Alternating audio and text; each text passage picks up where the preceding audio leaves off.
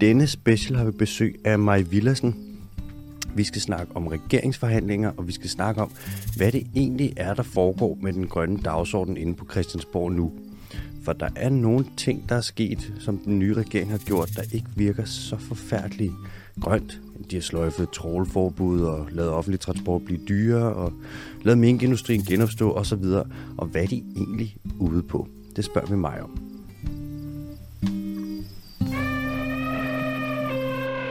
Velkommen til den dyriske teams podcast special i dag med besøg fra mig, Villersen. Tak fordi jeg måtte komme. Tak fordi du ville, og velkommen tilbage i podcasten. Ja. Men første gang i studiet jo, sidste gang var vi inde på Christiansborg. Ja. Mm. Nu, øh, nu får jeg lov at komme herud. Det er også meget sjovt. Mm-hmm. Øhm, sidst vi snakkede, det var jo under valget, Ja, det var det. hvor vi kørte en grøn snak med noget klima, miljø, mm. biodiversitet, alt det der. Og så kom der et valg, Ja. og øh, det gik jo som det gik. Ja, ikke så godt efter min mening. Nej. ja. Hvordan øh, er det gået siden? Hvordan er stemningen inde på Christiansborg? Den er speciel. Vi har jo en flertalsregering for første gang i rigtig mange år, og det gør det jo meget anderledes at arbejde. Øh, så er vi sammen med Alternativet, SF, Radikale, som vi arbejder meget sammen med, jo kommet ud øh, uden for indflydelse, øh, fordi man har fået sådan en flertalsregering med Socialdemokratiet, Venstre og Moderaterne, og øh, det har også betydet, at regeringen allerede er i fuld gang med at løbe fra en række grønne løfter.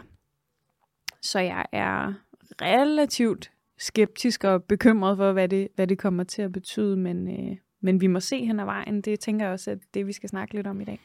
Det er nemlig det. Vi skal snakke lidt om øh, regeringsforhandlinger. Ja. Hvordan er sådan nogen? Altså, det er jo meget få danskere, der sidder med til regeringsforhandlinger, kan mm. man sige. Men du har været der, Mm. og så skal vi lige høre lidt om det. Ja. Og så skal vi snakke lidt om den grønne linje og den grønne politik, eller manglen på samme, og hvad dit take er på, hvad planen egentlig er. For set udefra, så er det lidt sådan, det ser ikke så grønt ud, men hvad kan vide, hvad der foregår? Hvad ved de egentlig? Mm. Og det skal vi ind på.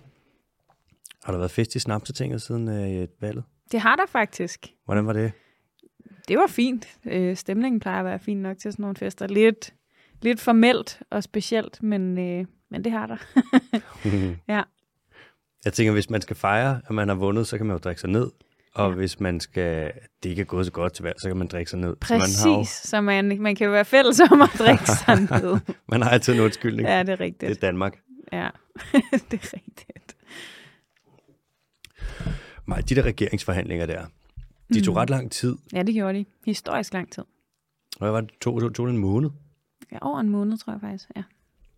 Når der ligesom bliver, så er valget der. Ja.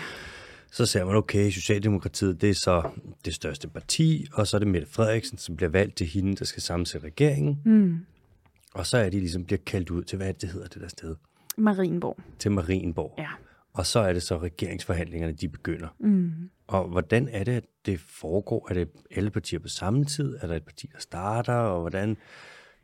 Man kan ikke sige, der som sådan er en regel for, hvordan de skal foregå. Øhm, men, øh, men den her gang, så var der jo faktisk et rødt-grønt flertal, kan man sige. Socialdemokratiet og de partier, der havde bakket øh, den tidligere regering op, altså SF, øh, Radikale Enhedslisten og også Alternativet, vi havde jo faktisk et flertal. Mm. Spinkelt, men, men trods alt. Mm-hmm. Øhm, og derfor så pegede vi på Mette Frederiksen som kongelig undersøger. Altså, jeg cyklede op til øh, Amalienborg, op til dronningen, var inde og banke på og, og snakke med hende og øh, overrække et brev, og, som, som så pegede på Mette Frederiksen som kongelig undersøger. Hvad der så skete... Øhm, i brevet skrev vi jo selvfølgelig, at det skulle være under forudsætning af, at hun bliver bakket op af, øh, af venstrefløjen og, og laver en politik, vi kan være tilfreds med. Og det endte hun jo med ikke at gøre. Mm. Mm. I stedet så øh, valgte hun at gå efter at lave en regering med, med højrefløjspartier, med moderaterne og med venstre. Og jeg må indrømme, at jeg i starten af de der regeringsforhandlinger tænkte, ja, dog hun lykkes med at lave en regering med partiet Venstre. Så de har jo his- en historik for at slås. Jeg tror heller ikke, hun er så interesseret i at lave et samarbejde med Lars Løkke, så jeg troede sådan set, at der stadig var en chance for, at, at vi ville få ret afgørende øh, indflydelse. Men, men i løbet af de der forhandlinger, som foregår på den måde, at partierne kommer ind en af gang øh, med et tema, øh, det kunne være ja, det grønne, det kunne være sundhed, øh, det kan være den overordnede økonomiske situation, det sidder man så og diskuterer øh, en af gangen. Så holdt man også den her gang nogle temamøder, blandt andet om unges mistrivsel. Det tror jeg egentlig var meget fint. Mm. Altså at have nogle temaer, hvor vi sådan i fællesskab kunne drøfte og blive klogere med eksperter. Men, øhm, men ellers så er det partierne en af gangen. Og jeg kunne ret hurtigt lugte, at Mette Frederiksen var mere optaget af at få højrefløjen med end os. Og så skete der jo det ret hurtigt, at der blev holdt et møde. Det var inde i statsministeriet sådan et meget specielt sted faktisk. Det ligger i forlængelse af Christiansborg, så man går på den der røde gang, man måske også har set fra tv og mm. tv-serier. Øhm, ind bag en masse sikkerhedskontroller, ind øh, i statsministeriet, som mere ligner sådan øh, kolonial sted, med sådan border og rødt gulvtæppe og en masse sådan malerier. Sådan en gammel kongeslot ja, ja, ja, på en måde. Øh, sådan lidt, lidt for meget mm. udseende, synes ja. jeg. Øhm, der er ikke så meget sådan ny øh, nordisk, øh, hvad kan man sige? Sådan minimalisme, minimalisme over det. Det er virkelig det er bare modsat. pompøst. Ja, det er det. Nå, men, øh, men derinde sad vi faktisk til forhandlingerne om det grønne, hvor Mette Frederiksen sagde, at hun altså havde tænkt sig ikke at invitere os eller Alternativet og også nogle andre partier på højrefløjen igen. Så det var jo meget deprimerende, at vi faktisk, imens vi skulle sidde og snakke om det grønne, fik at vide, at øh, de ikke ville gå videre med os. Mm. Øhm, ja. Så regeringsforhandlingerne, ja, øh, de, øh, de endte, synes jeg, ret skuffende øh, politisk set. Øh, og nu, nu har vi jo så en ny regering, som, ja, altså den har jo ikke den har jo ikke været der så mange dage nu, så man skal jo selvfølgelig stadig give den en chance, men jeg må sige, med, med, med det, jeg har set indtil videre, så kan jeg godt være ret skeptisk.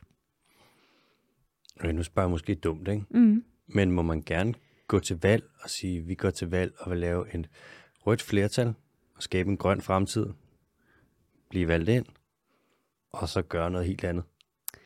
Jeg synes jo, det var ret frægt, at uh, Mette Frederiksen og Socialdemokratiet under valgkampen gik klimamarsch side om side med alle os andre. Mm. Uh, med banner, hvor der netop stod rødt flertal, grøn fremtid. Uh, at vi stod på pressemøder og talte om, at vi skulle beskytte drikkevandet mod sprøjtegifte i landbruget. Uh, at Mette Frederiksen var ude at sige, at man ville hæve klimaambitionerne væsentligt, og, og at hun så bruger det flertal til at gøre noget faktisk øh, helt andet. Mm. Det synes jeg øh, er noget falsk markedsføring, må man sige. Man må give hende, at hun jo har sagt hele vejen igennem, at hun gerne ville lave øh, en regering ind over midten, men at det så skulle koste hende flere af hendes løfter, det synes jeg er ret utroligt. Ja, det er lidt en dyr pris at betale for det. Det er det, og jeg tror, der er rigtig mange, som... Øh, jamen, stemte på Socialdemokratiet eller hende i troen om, at de ville få noget andet. Det er jo også lidt det, meningsmålingerne viser lige nu, hvor de bløder helt vildt. Mm. Øh, jeg tror, at der er mange, der er skuffet. Hvordan er det, når man sidder til regeringsforhandlinger, og hvis du sidder der over for Mette Frederiksen, mm. og du byder ind, og du kommer og siger, at vi skal gøre noget mere for for eksempel øh, klimaet. Det vil mm. så typisk være noget med for eksempel CO2-afgift på landbruget. Mm. Eller du kan komme med krav til øh, mere natur, mm. et eller andet. Hvordan er stemningen? Hvordan bliver det mødt? Altså virker det som om, at det er noget, hun går op i, eller virker det som om, at der er noget andet, der betyder lidt mere? Altså, jeg synes ikke, det er nogen hemmelighed, at der er andre ting, der betyder meget mere for hende og den her regering. Mm. Øhm, bare når man ser regeringsgrundlaget, men også hvad de har valgt at fokusere på, og jo har sagt, at de næste mange måneder, så kommer de ikke til at tage nogen som helst nye klimainitiativer, og på miljøspørgsmål, så har de jo droppet øh, væsentlige store løfter. Mm. Øhm, men jeg synes ikke, at vi bliver mødt dårligt, når vi kommer med forskellige forslag. Der er jo stor skepsis og meget stor uenighed omkring landbruget mellem enhedslisten og jamen, de partier, der er gået i regering, men altså, der bliver lyttet. Spørgsmålet er, om tingene i virkeligheden bliver taget ind, skrevet ned, implementeret, og det er jo det, jeg er skeptisk og bekymret over for. Mm. Øhm, vi skal jo ind i en periode, hvor øh, regulering af landbruget kommer til at være fuldstændig afgørende, hvis vi skal nå både klimamål, men også beskytte vores natur, vores vandmiljø. Øhm, og der er jeg meget i tvivl om, at, om en regering, hvor både Venstre og Socialdemokratiet sidder og tør at tage de, de valg, der er nødvendige i mine øjne. Mm. Mm. Altså umiddelbart, hvis jeg skulle se fuldstændig objektivt på det, så vil jeg ikke sætte mine penge på, at Venstre var det parti, der ville skubbe landbruget mest i en, øh, hvad siger man, altså en grønnere retning. Det vil mere være noget med, at det skulle være landbruget, der lidt fik lov til at gøre, hvad de har lyst til. Det er jo et landbrugsparti, kan man mm. sige. Socialdemokratiet har jo nok lidt øh, brilleret, det er mit take på det, i ikke at gøre så forfærdeligt meget. Men og hvis man kigger på den landbrugsaftale, der blev indgået sidst, så beror den langt hen ad vejen på frivillighed. Mm. Og frivillighed, det forstår jeg godt, at landbruget synes er fedt. Mm. For det er meget nemt med frivillige aftaler. Altså man kunne også sige, ja, jamen, du må køre 50 km i timen i byen, hvis du har lyst. ja. Og så se, hvad der sker. Ikke? ja. Det er jo altid det. Der er selvfølgelig nogen, der vil overholde reglerne, men der er også altid nogen, som øh, så kan slippe fra det, uden at det får konsekvenser. Og det nyeste, der er sket, øh, som jeg faktisk lige har givet interview omkring i dag, øh, handler netop om landbruget og frivillige aftaler. Fordi tilbage for en del år siden, da Jakob Ellemann faktisk var miljøminister, Mm. så lavede man en, en aftale om at beskytte vores drikkevand, som hed, at landbruget fik nogle år til at lave frivillige aftaler med kommuner og vandværker, om at man ikke ville sprøjte i de boringsnære beskyttelsesområder, altså der, hvor man henter drikkevandet op. Øh, og ellers så vil man lave forbud mod sprøjtning i de områder. Mm. Og hvad er der sket? Jo, der er blevet lavet frivillige aftaler 15 procent af stederne. 15 procent af stederne. 15 procent af stederne er der lavet frivillige aftaler. Og hvad siger Venstre og Socialdemokratiet så nu? Ej, vi skal ikke lave et forbud.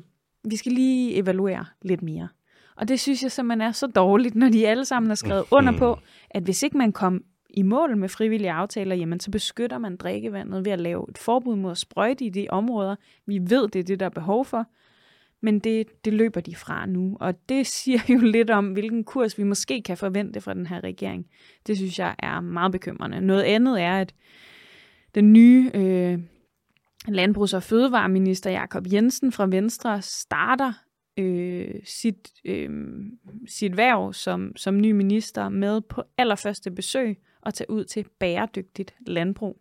Mm. Øh, en organisation, som jo er kendt for at kalde øh, os andre for fuldstændig vanvittige miljøfanatikere og kæmpe for, øh, hvad kan man sige, mindre regulering af landbruget på en rigtig, rigtig mange områder. Var det ikke bæredygtig landbrug, der lagde sagen mod øh, Stig Markager, da han, han publicerede nogle tal om kvælstofudledninger, Det er rigtigt. og så lagde de sagen mod ham? Så vidt jeg husker, så var det bæredygtigt landbrug, øhm, og de vandt selvfølgelig ikke, Nej. fordi han, øh, og det, det, det handlede om, øhm, om den landbrugsaftale, man lavede øh, for mange år siden. Den blev, den blev døbt Gyllegate, hvilket jeg synes var et, et ret godt udtryk, for det viste sig jo, at, øh, at der vist ikke var helt så meget sandhed, som der burde være i de tal, Mm. man lagde til grund for, hvor meget øh, gylde øh, landmændene må, måtte udlede, og dermed kvælstof til vandmiljøet. Øhm, og det viser sig jo også nu, at det er gået grueligt galt efter den aftale. Mm. Altså hvis vi lige kigger på, sådan de, øh, på det grønne område, Mm. de vigtigste politikere, der er for for eksempel øh, Socialdemokratiet, dem der ligesom har været ansvarshavende der, Mm. øh, Dan Jørgensen selvfølgelig, klimaminister, Rasmus Prehn, der har været landbrugsminister, Lea Wermelin, og så, ja nu er det jo så Magnus Heunicke, der er miljøminister, og Mm. de andre poster er så uddelt til nogen fra andre partier. Ja. Men altså, de er jo ikke, tror, tror, de, er lige, de er jo ikke ligeglade med det grønne område. Nej, det, øhm, det tror jeg sådan set ikke, og det tror jeg egentlig ikke, nogen er, men, men folk vægter det forskelligt og har forskellige interesser. Mm. Øhm, derfor ser man også, øh, jamen ministre, alt efter hvem de er, endda inden for samme parti, kommer til at gøre tingene forskelligt. Og derfor er det også ret afgørende, hvem der bliver ministre i, de her, i det her land. Øh, en ting, som jeg synes, den her regering måske i virkeligheden gør godt, Mm. det er, at de har udnævnt Dan Jørgensen til at være minister for jamen, international klimasamarbejde og udvikling. Og der er mange, der har gjort grin med det og sagt, åh, så skal han bare være sådan en CNN-minister. yeah. Men jeg synes faktisk, at det er rigtig relevant, at vi som et land, der jo er ret øh, lille, men alligevel har en stor betydning, er med til både at hjælpe øh, de lande, som bliver ramt hårdt af, af klimaforandringer, men som jo også øh, jamen, øh, har brug for nogle af, noget af den teknologi, vi har herhjemme øh, i vedvarende energi, at, at vi kan understøtte dem. Det, det kræver jo selvfølgelig, at øh, de sætter penge af. Det er jeg skeptisk over for, om de kommer til. Men, men det fokus, det synes jeg faktisk er, er en klog ting af den her regering. Det, det vil jeg godt rose dem for. Så må vi se, hvad de gør med det, men, øh, men det er en god idé. Det er også en, det er jo en helt ny ministerpost, der det er oprettet det. til ham. Ja, det er det. Han stod også bag det der, der blev lavet med Costa Rica, det der BOCA, var det det, det hed? Ja, det tror jeg nok. Hvor de skulle udfase øh, olie på global plan i 2050. Ja. Og sådan, det er med med sent, mand, men det er stadig godt at få det på bordet. Ja. Og man kan sige, altså, om så det er sådan, jeg synes, det er lidt slattent ikke at rykke det mere frem, fordi vi skal udfase fossile brændsler, og ja. vi skal gøre det, som øh, ikke Søren Pape, men Thomas Pape, entomologen, vil sige, så skal vi gøre det i går. Vi har virkelig, virkelig travlt med andre mm, ord, ikke? Det er rigtigt. Der kan man sige, det er stadig meget godt, at Dan Jørgensen, han er jo også han er en karismatisk mand. Mm. Det kan godt være, at han kan komme ud og rykke lidt. Så kan det være, at han både kommer på CNN og BBC eller et eller andet, og så får øh, overtalt nogle andre. Ja. Jeg håber lidt på, jeg har et håb til ham, mm. Og er, at han fordømmer det der med, at man har valgt ham der CEO'en for den der olievirksomhed der i Saudi-Arabien som ordfører for det næste kopmøde. Det virker altså useriøst. Det er, ja, det er kernen af, hvilken udfordring vi står med lige nu. Der er så store økonomiske interesser i at blive ved med at udlede CO2 og trække olie op af undergrunden. Mm. Øhm, og det er jo en skændsel. Altså, det er jo en skændsel. Øhm, så det håber jeg da virkelig også, han vil. Mm. Altså, vi har jo, vi har jo om nogen kritiseret Dan Jørgensen meget for manglende handling på forskellige spørgsmål.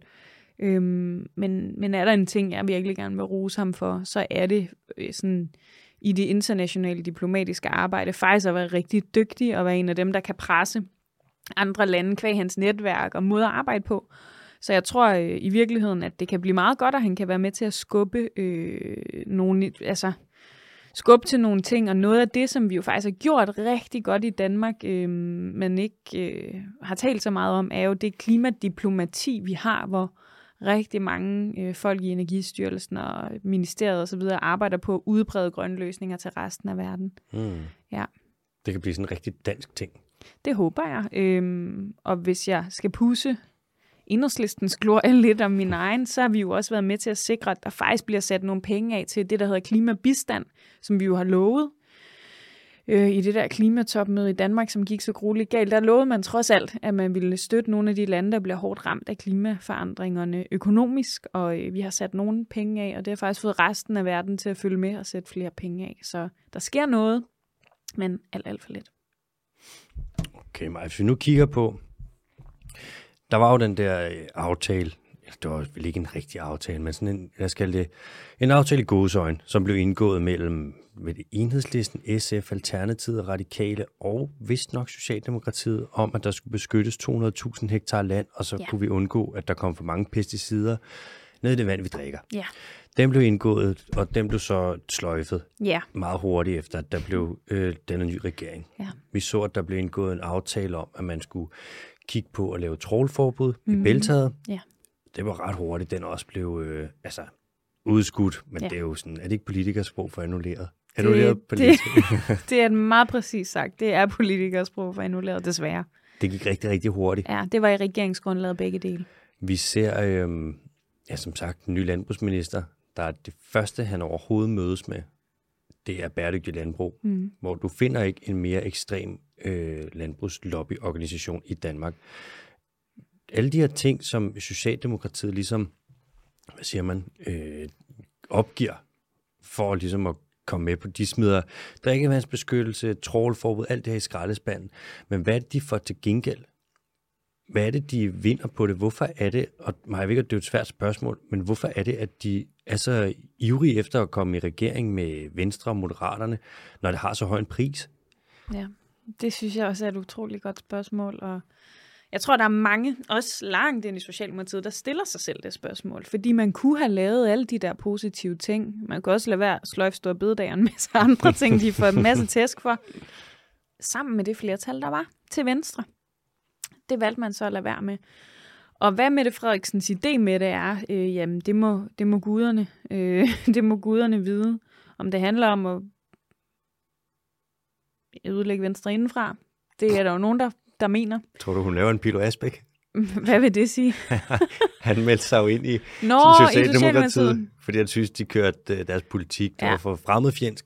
Ja. Og så vil han ændre dem indenfra. Så han han vil ændre dem indenfra. Det er jo ikke helt det samme som at ødelægge. Nej, det er rigtigt. Men jeg, jeg ved ikke, jeg forstår, ikke, øhm, jeg forstår det ikke. Og jeg må også sige, at jeg synes, det er skuffende, fordi Mette Frederiksen har i mine øjne været en meget venstreorienteret og progressiv socialdemokrat på nogle spørgsmål. Mm.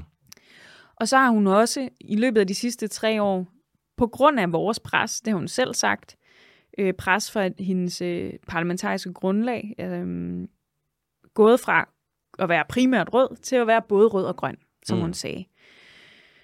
Øh, det var jo også der overtalte hende, eller pressede hende til at gennemføre 70% målsætningen, og som har, har lykkedes med at få en masse grønne resultater igennem. Og det er jo ligesom om, at nu hun så er gået fra at være rød og grøn til bare at være blå. ja. Og jeg forstår ikke øh, resonemanget, det må jeg bare sige. Og det viser målingerne jo også, folk er jo uhyre skuffede. Men ja, men... Øh, vi må, vi må tage en evaluering om et halvt til et helt år og finde ud af, hvad det egentlig er, hun får ud af det. Jeg synes, det er meget, meget skuffende øh, indtil videre. Det må jeg bare sige. Men det, det står ikke klart. Altså, man ved faktisk ikke rigtigt, hvad det er, hun vil.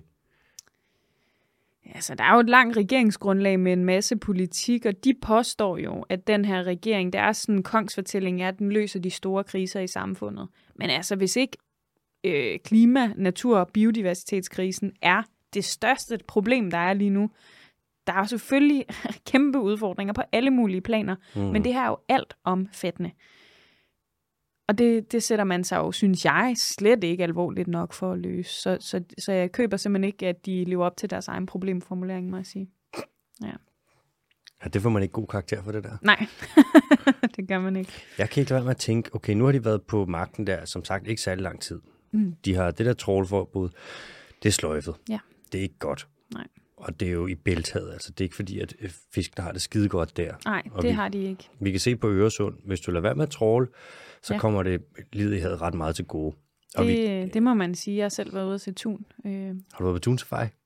Øh, jeg var faktisk bare med, øh, ja, hvem har det egentlig været? Naturstyrelsen, øh, og så helt tilfældigt, så var der simpelthen en kæmpe tun, der mm. hoppede op foran vores båd. ja. øh, de, de er jo sådan på størrelse med en ko, sådan nogen, øh, så det var kæmpe. det var fantastisk, men det, det vidner jo bare om, de er jo vendt tilbage, og der sker meget fantastisk med livet der. Øhm, ja, så, så, så det er jo tragisk, synes jeg bare, at, øh, at man ikke gør det, man ved, der er behov for. Ja det beror det grundlag, som den bygger på beslutningen om at tråle videre. Det er meget spinkelt grundlag. Ja. Der er enormt mange aspekter ved det, som ikke er gode. Og jeg kan ikke lade være med at tænke, det er en bjørnetjeneste for fiskerne. Enig. For hvad skal de fiske, når fiskene forsvinder? Præcis. Det er så kortsigtet, det her. Det kan godt være, at de kan tage de sidste, men hvis man øh, sådan på sådan lidt Pocahontas-agtigt siger, at man slår fiskenes børnehaver ihjel, man slår fuldstændig fød, altså grundlaget ihjel. Mm. Øhm, ved bare at smadre havbunden øhm, med trål, så tillader man jo derudover også helt vild sandsugning, udledning og alt muligt andet, som også er meget, meget skadeligt mm. for vores havmiljø. Men men jeg må bare sige, at jeg, jeg forstår det på ingen måde, og jeg var rigtig begejstret, da vi lykkedes med at få det igennem. Jeg troede næsten ikke mine egne øjne, og vi slåsede så hårdt for det. Mm. Så jeg synes også, der er noget ret problematisk i, at den her regering jo bare som sådan... Øh, lyn fra en skyfri himmel også løber for aftaler, vi har indgået, som der stadig er flertal for på Christiansborg. Jeg synes, det vender tilbage til det der hele tiden, hvor at, det er jo også der, hvor det er spændende at høre din mening, fordi sådan, man kan sige, du arbejder jo nogle gange lidt med noget politik. Mm-hmm. så de har lavet mink komme tilbage. Mm. Det er så dumt. Ja. Der er 19 lande i Europa, der har gjort det ulovligt. EU forbyder det nok i 2024. Ja. Det forurener, det er klimabelastende, det er dyremishandling, det ja. alle taber, og altså held og lykke med at eksportere minkpels til Kina efter corona. Altså, det kommer ikke til at ske. Offentlig transport er blevet dyrere. Ja. De har som sagt sløjfet trålforbud. Der er vores drikkevand vil de ikke beskytte længere. Der er så meget her på den grønne dagsorden, som er kasseret på så kort tid. Mm. Jeg kan ikke lade være med at tænke, er det ikke dumt i den her tid nu, hvor den grønne dagsorden bliver mere og mere populær? Altså, bæredygtighed, det er noget af det mest sexede, der findes efterhånden. Klima, miljø, biodiversitet, folk elsker det. Det bliver, du får flere og flere stemmer på det. Er det ikke ret dumt? Og så faktisk, i stedet for at, øh, hvad siger man, gå lidt ind i det, og se, om man kan score de stemmer, der er på det, så gør præcis det modsatte. Altså, hvorfor, jeg, jeg har svært ved at se, hvad de, hvad de vinder på det på den her måde. Jeg tror faktisk, sandheden desværre er, at der er rigtig mange, som siger, de gerne vil den grønne dagsorden, men de stemmer jo egentlig ikke rigtigt derefter. Mm. Øhm, for partierne til venstre for Socialdemokratiet, hvis man øh, er så frækker til radikale med, de er trods alt grønnere end Socialdemokratiet, mm. øhm, de gik jo ikke frem samlet set til valget. Og det vidner jo om, at der simpelthen er behov for et større folkeligt pres, som også fører til, at folk stemmer anderledes, for derfor at få mere klimahandling. Fordi i og med, at vi ikke har nok mandater til at presse dem, jamen, så går de ud og gør de her ting. Jeg håber jo, at folk bliver så vrede og skuffede nu, at de går for Socialdemokratiet, at de endelig indser, jamen de er ikke grønne nok. Hvis du vil have grøn handling, så må du stemme på nogle andre. Mm. Øhm, fordi der er jo, det er jo heller ikke nogen hemmelighed, at der er rigtig stærke interesser, lobbyinteresser, men også sådan jamen, øh, grupperinger. Øh, det så jeg selv i valgkampen, hvor jeg diskuterede landbrugspolitik i rigtig stor stil, mm. som øh, er meget, meget skeptisk over for, hvor meget landbruget egentlig skal bidrage og levere til den grønne omstilling. Så derfor så, øh, så opleves det jo sådan, øh, som om der er enorm medvind i sejlene på den grønne dagsorden, men, øh, men jeg tror også, at folk har en desværre en opfattelse af, at alle partier er nærmest lige grønne, og det også der, vi har en opgave, mener jeg, i at, i at lidt være barnet i kejserens nye klæder og sige, at der er rigtig mange af dem, der ikke har noget tøj på. ja. ja. Man kan også se det, jo tættere man kommer på valget, jo mere ja, er det lige pludselig uh. alle sammen grønne. Og jeg kan da også godt se, det op til valget, så lavede jeg alt det øh, valgdækning ja. og interviews og det ene og det andet. Og, og sidde og læse alle de her partiprogrammer og finde ud af, hvad de forskellige partier vil. Det er ikke noget, man gør på en eftermiddag. Nej, det er, det er et stort stykke arbejde, det er det. Og så prøv at tænke, hvis man er, ikke som mig, arbejder med det, men man bare er sådan helt almindelig menneske, der har et, mm. et liv, ikke? Jo. Kommer hjem fra arbejde, passer børn, skal lave mad og alle de der ting. Så mm. sætter du dig ikke lige ned og læser 15 partiprogrammer. Og når så der kommer et eller andet udspil med nogle øh, vindmøller på en eller anden pjæse og noget, så er du klar, at man tænker, Nå, selvfølgelig mand, så nye borgerlige, så er de jo lidt grønne alligevel. Altså. Det er jo det, altså og i virkeligheden, så kunne man måske næsten læse alle partiprogrammer og stadig synes, at de fleste partier, hvis ikke alle sammen, var grønne. Mm. Og det er jo lidt det, der er udfordringen. Derfor mener jeg også, at man i virkeligheden bør måle partierne på, hvad de har gjort, og ikke hvad de lover. Fordi mm. som Socialdemokratiet øh, jo har bevist i den her valgkamp, så kan man love alt muligt, og så bare løbe fra det to mm. sekunder efter og kalde det et kompromis. Mm. Øhm, derfor så, øh, der, var, der har faktisk været nogle medier, der har lavet sådan nogle øh, valgtest baseret på, hvad partierne faktisk har stemt og faktisk har gjort. Mm. Og de har været ret interessante, for de viser jo lidt mere om, hvilken virkelighed vi i virkeligheden, øh, altså hvilken virkelighed vi står med. Øhm, fordi der, altså alle, alle vil gerne øh, lade som om øh, i den her tid, og, og altså, der er bare ingen tvivl om, hvis man vil være reelt grøn, så skal man også prioritere noget sort fra. Og det er der bare rigtig mange partier, som jeg mener ikke formår som ikke ønsker at træffe de valg. Øhm, og, og det synes jeg selvfølgelig er, er meget, meget forkert. Ja. Hvad tror du nu, hvor vi har fået den her nye regering? Så er der jo nogle lobbyorganisationer, som kommer til at få nok en del mere magt. Mm. Hvad for nogle lobbyorganisationer mener du, sådan, hvad for nogle tror du kommer til at få ja, en spillertrøje på nu? Tja, det er jo et godt spørgsmål. Altså, jeg synes jo, det er et godt eksempel, at det, det første besøg, den nye landbrugs- og fødevareminister tager ud på, det er til Bæredygtigt Landbrug, øh, organisationen Bæredygtigt Landbrug. Øh, det sender jo øh, noget af et signal, må man bare sige. Øh, det er jo også velkendt, at der er meget, meget tætte forbindelser mellem landbrug og fødevare og Venstre. Øhm, og så er der jo enormt mange, altså jeg tror, at det grønne område er nærmest et af de områder, hvor der er allerflest lobbyinteresser. Fordi der er rigtig mange penge at hente i alt fra vedvarende energi øhm, til, jamen, til en masse andre spørgsmål. Så, øh, og konkurrence ikke mindst om, om de penge. Så der er rigtig mange interesser, folk vil beskytte, og derfor så, øh, så, øh, så, så øh, fylder lobbyister bare helt utrolig meget, og det påvirker på Christiansborg. Det påvirker også mig. Øh, det, det er ikke nogen hemmelighed, og derfor synes vi jo også i enhedslisten, at der bør være langt mere indsigt i, øh, hvem, hvem mødes øh, partierne med og taler med, og, øh, og ikke mindst, hvem får de penge fra.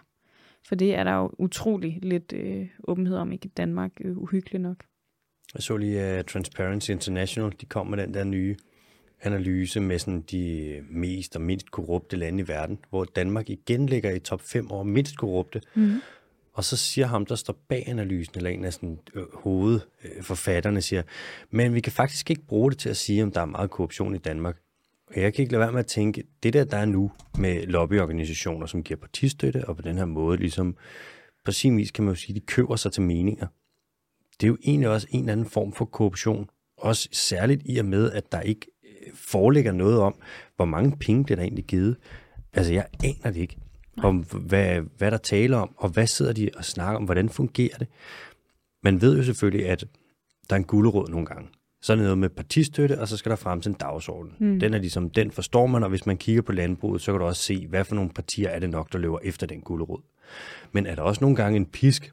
Er der nogensinde lobbyorganisationer, der siger, hvis ikke I gør det her, så kommer de nok ikke til at stemme på jer i et eller andet sted, eller sker den slags også? Det kunne jeg da forestille mig. Men jeg ved det jo af gode grunde ikke.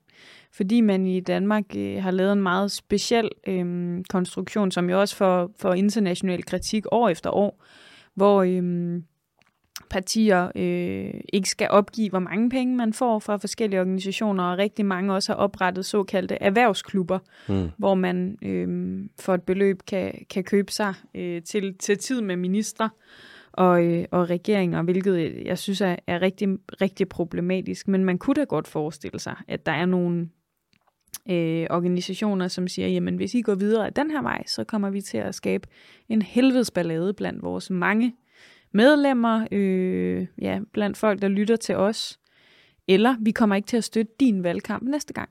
Mm. Og det er jo noget, der kan gøre ondt på en politiker. Øh, I virkeligheden synes jeg øh, allerhelst, man burde holde den slags private penge fuldstændigt ude af politik, så politik ikke blev bundet op på den måde på ø- økonomiske interesser, fordi det er ikke altid dem, der øh, vil fællesskabet det bedste. Øhm, tag for eksempel en, en fossil olieindustri, som jo øh, fylder enormt meget, øh, som har ekstremt mange penge, og som jo selvfølgelig har en interesse i at blive ved med at udvinde og udvinde og udvinde øh, Øhm, dermed ikke sagt, at, at de sponsorerer partier, bortset fra, at vi ved, at Mærsk har sponsoreret hele højrefløjen i rigtig mange år, for det har de været åbne om, øh, inklusiv radikale venstre. Men, øhm, men altså, det ved man jo ikke, hvad, hvad betyder, men jeg, jeg synes, det er rigtig vigtigt og et demokratisk kæmpe problem, at vi ikke har mere åbenhed omkring det. Altså, jeg har siddet til forskellige forhandlinger, hvor politikere fra andre partier, ingen nævnt, øh, sidder med notater om, hvad de skal mene til de forhandlinger, og så er, øh, hvad kan man sige, brevhovedet, for eksempel Landbrug Fødevare. Det er simpelthen bare sådan et policy paper, lige får stukket i hånden. Ja, og jeg synes jo ikke, det, det er jo ikke ulovligt at samle inspiration. Jeg holder også møde med Landbrug og Fødevare. Jeg holder også møde med en masse andre organisationer. Nogle jeg er enige med, nogle jeg er uenige med, og nogle, hvor man måske kan finde en fli af enighed. Mm. Det er jo kun godt at blive påvirket af organisationer, civilsamfund, og jeg synes også, det er godt, at man organiserer sig i vores land. Øhm, men, øh, men det er klart, det påvirker jo helt, helt enormt meget. Tror du, det vil ændre meget, hvis det blev et krav, at øh, møder med lobbyister, de skulle optages? Og så skulle de være tilgængelige for offentligheden?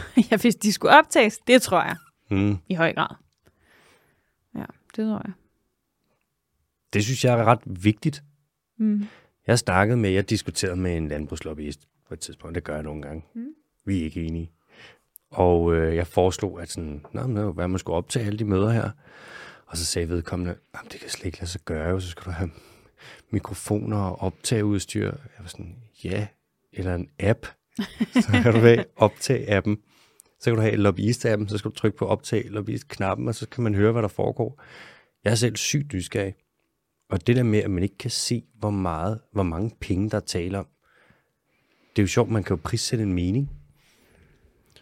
Det er, jeg, jeg synes, det er, det kan virkelig være spændende, at, hvis det blev kortlagt, hvis der kom transparens. Det tror jeg ikke, der gør nu under den her regering, men det vil være vigtigt. Også ja. repræsentativt demokrati. Hvis man stemmer på nogen, og deres mening så i virkeligheden lidt bliver købt af nogle andre, det er bare en spøjs måde at gøre det på. Mm. Jeg synes jo ikke, der er noget for gjort i at blive overbevist af gode argumenter. Men hvis penge spiller en rolle, så tror jeg virkelig, at øh, ja, holdningerne virkelig kan blive fordærvet. Mm. Og derfor så, øh, så mener jeg også, der er behov for langt mere åbenhed. Og i bund og grund kan man jo også sige, det er også derfor, jeg mener, at øh, vi er på venstrefløjen.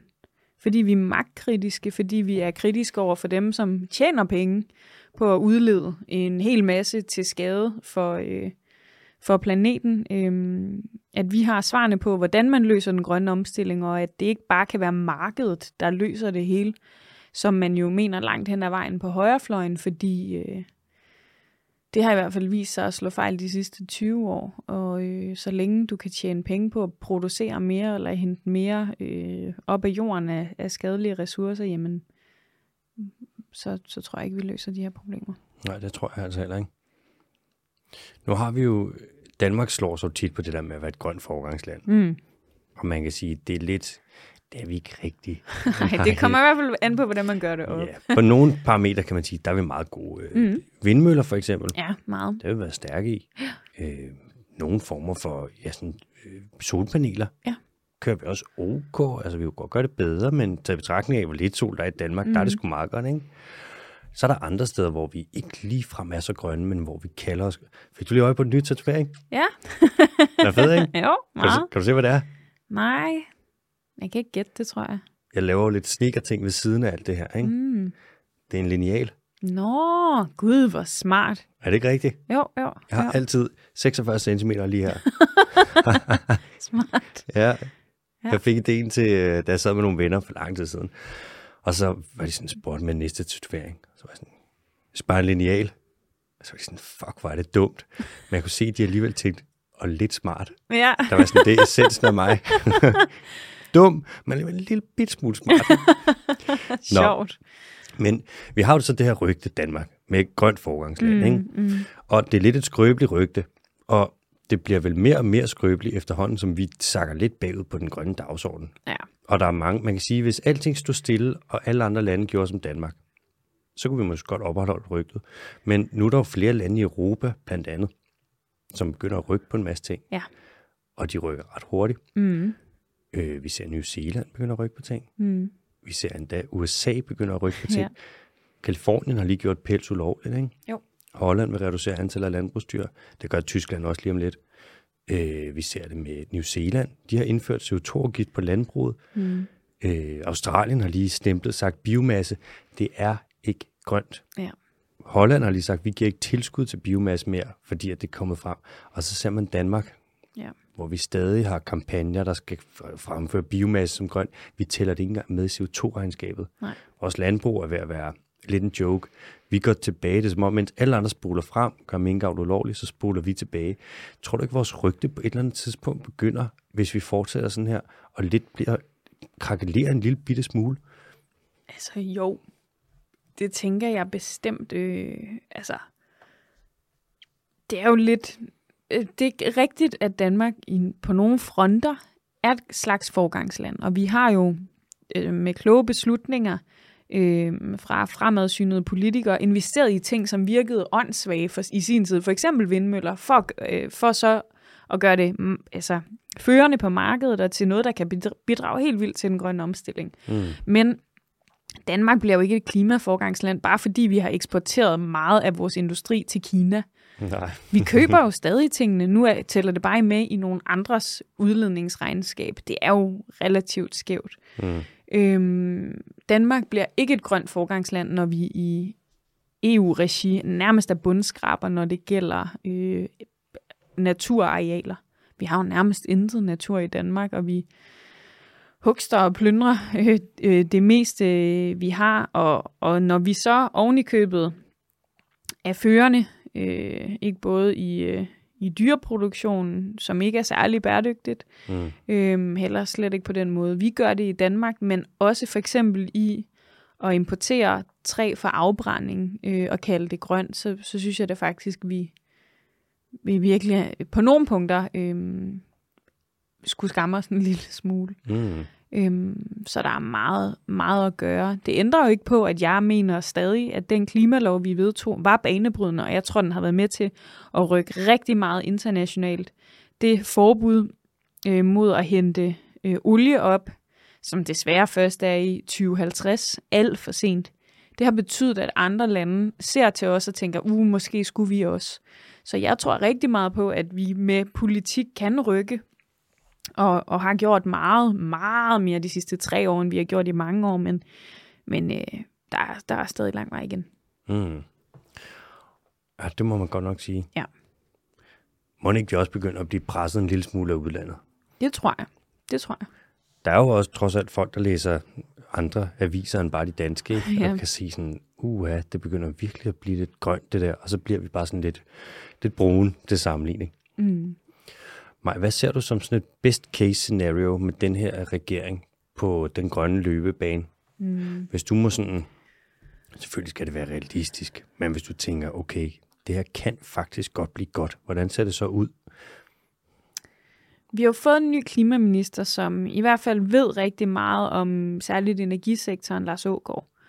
Og selvom jeg synes, hans første øh, initiativer som jo i virkeligheden er at udskyde nye beslutninger, øh, er meget kritisk og rigtig dumt, fordi vi har klimamål lige om lidt, vi skal nå, så, øh, så har han jo ret i, at vi skal implementere tingene hurtigere. Det går simpelthen for langsomt med at få sat de ting i verden eller i værk, som, som vi har besluttet. Det synes jeg er godt, og mm. han mhm. ved noget om området. Hvis han så vil skubbe øh, øh, til systemerne, så, så er det kun godt. Og, og det kan godt blive øh, nogenlunde, mm. om jeg så må sige. Som sagt, så synes jeg, det er rigtig fornuftigt, at man har øh, også en øh, sådan en mere internationalt øh, arbejdende klimaminister i Dan Jørgensen. Øh, det tror jeg faktisk kunne rykke noget på sigt øh, og få Danmark til at spille en ret stor rolle internationalt, hvis man vil, hvis man vil prioritere det. Så det synes jeg sådan er de gode takter. Mm. Så er der hele spørgsmålet særligt om landbruget, hvor Jakob Jensen Vens, fra Venstre jo er blevet minister. Øh, og der håber jeg virkelig, at Magnus Højninge som er blevet ny miljøminister, har tænkt sig at lægge armen med ham. Øhm, og presse Venstre, sådan så der faktisk kommer noget handling, så de lever op til bare nogle af de aftaler, de har indgået, og så vi får en CO2-afgift på landbruget, som faktisk rykker noget.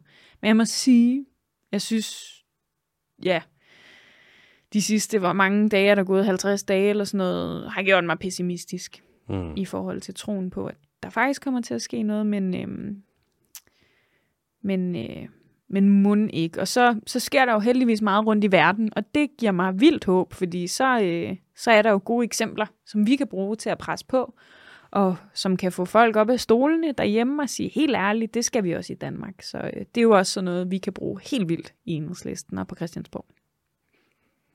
Det går nok, øh, det bliver noget af en armlægningskamp, hvis Magnus ja. Heunicke, han skal lægge arm med Jakob Jensen. Ja, det, det gør det helt vildt. Øhm, og det ser jo ud til, at, øh, at de har tabt rigtig meget fra starten i og med, at de dropper både øh, forbud mod sprøjtning i de to, på de 200.000 sårbare hektar i nærheden af de boringsnære beskyttelsesområder, de dropper trålforbuddet lige til at begynde med. Det er godt nok øh, sløjt. Ja, det er ikke den bedste start. Nej, så havde jeg også en meget pussy oplevelse her øh, for nylig, hvor Magnus Heunicke sådan set sagde til mig, at han egentlig var åben for at se på national forbud mod forskellige PFAS-stoffer, som jo er sådan nogle evighedskemikalier, fluorstoffer, mm. hvor efter øh, landbrugsministeren så var ude og sige, det, det kunne man ikke se. Øh, så, så det er jo bekymrende, hvem, hvem der vinder, om jeg så må sige, i, i den der kamp. Og øh, der vil jeg da håbe på, at, øh, Socialdemokratiet og, og Magnus Heunicke trods alt er en lille smule grønne, og ellers vil lytte lidt til, til det, vi, øh, det, vi siger. Øhm, Må jeg ja. komme med sådan en, øh, en, en hobbyanalyse på den der? Mm. hvis vi forbyder det på national plan, ikke? så kan man ikke gøre så meget. Så skal man bare stoppe. Og det er jo højst sandsynligt en masse pesticider. Så der kan man sige, uha, okay, ikke så populært, hvis man forbyder det på EU-plan. For det første, så snart det kommer til EU, så tager det en krig, før det bliver forbudt. Ja. Så snakker vi måske, hvad ved jeg, 8 år eller et eller andet helt vildt. I øvrigt, hvis de forbyder det på EU-plan, så kan man lave den der sådan finte, hvor man giver øh, ikke disposition, dispensation. Ja. Som Danmark har fået i rigtig mange tilfælde, desværre. Det er vi sindssygt gode til. Mm, Jeg er har, vi. nogle gange har jeg tænkt, om det er vores nationalsport, det var greenwashing eller dispensation, og jeg tror faktisk, ej, er det ikke curling? Er curling vores nationalsport? er det ikke ja. det? Er det ikke mere håndbold nu? Jo, det kan sgu godt ja, være. det synes jeg. Det er noget med, at vi lige har vundet. Ja. Nej, jeg har faktisk ikke så meget mere. Nej. Jeg har en ting til dig som tak, fordi du vil være med. Ja, Jeg skal lige hente min taske. ja. Spændende. Mm.